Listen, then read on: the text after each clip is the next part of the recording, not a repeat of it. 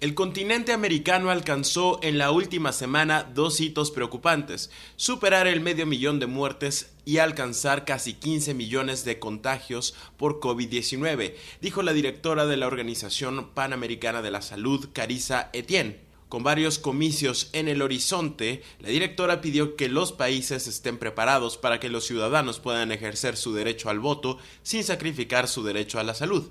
A medida que los países en América reabren sus sociedades, necesitan poner en marcha una serie de medidas para minimizar la transmisión y adecuar los espacios para que sean lo más seguros posibles, afirmó la directora de la OPS y expresó su preocupación por el sinnúmero de personas no expuestas que siguen siendo vulnerables a la COVID-19 en las Américas.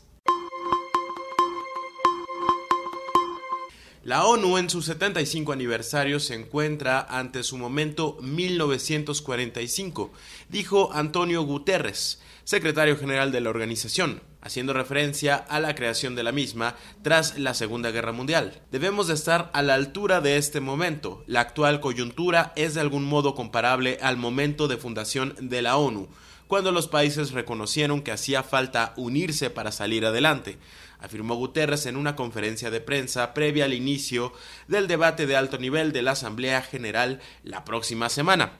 Guterres pugnó por la unión internacional para encarar la emergencia sanitaria.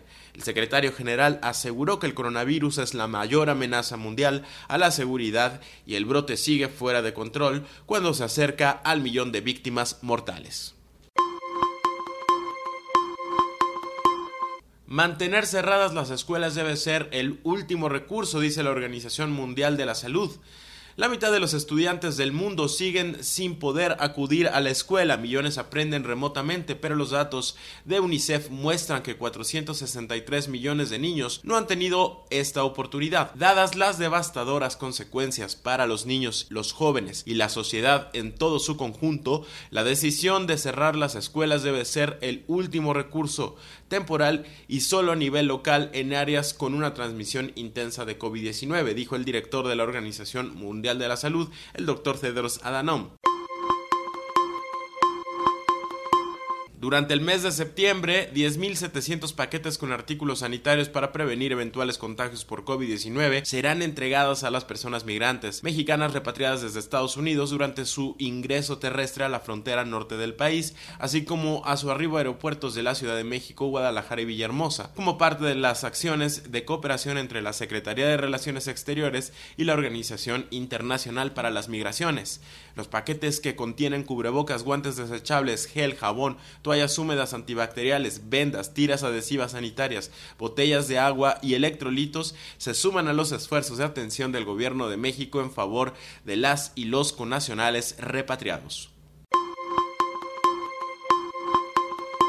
La recesión económica causada por la pandemia de la COVID-19 puede provocar que 176 millones de personas caigan en la pobreza, alerta un experto de la ONU. Pese a las más de 1.400 medidas de protección social adoptadas desde el inicio de la pandemia del coronavirus, estas han resultado en gran medida insuficientes, advirtió este viernes el experto independiente de la ONU sobre pobreza extrema, quien destacó que las peores consecuencias sobre la pobreza todavía están por llegar. Oliver de Schutter llamó a los líderes mundiales que participarán a finales de septiembre en la Asamblea General de la ONU a reforzar las medidas de ayuda para las personas empobrecidas. A menos de que los gobiernos actúen ahora, la COVID-19 puede llevar a millones de personas a la esclavitud, aseveró otro experto independiente en derechos humanos de la Organización de las Naciones Unidas.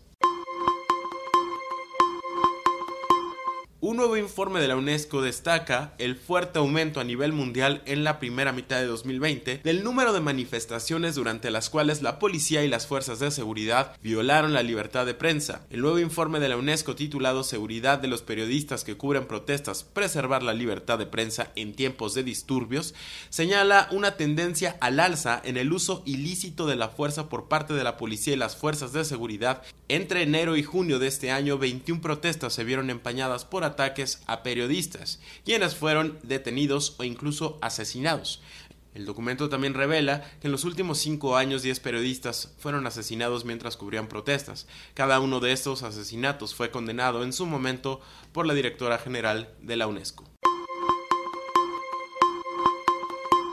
En la conferencia de prensa vespertina del domingo organizada por las autoridades sanitarias de México, Giancarlo Suma, director del Centro de Información de las Naciones Unidas para México, presentó la alianza con el Sistema Público de Radiodifusión del Estado mexicano y la campaña Verified, lanzada por Naciones Unidas en mayo pasado para contribuir al combate de las informaciones falsas. Giancarlo Suma dijo que no podemos ceder en nuestros espacios virtuales a quienes trafican con mentiras, miedo y odio. Asimismo, aseveró que esto se replica en México y en otras partes del mundo. Reportó para ONU Noticias Luis Arroyo.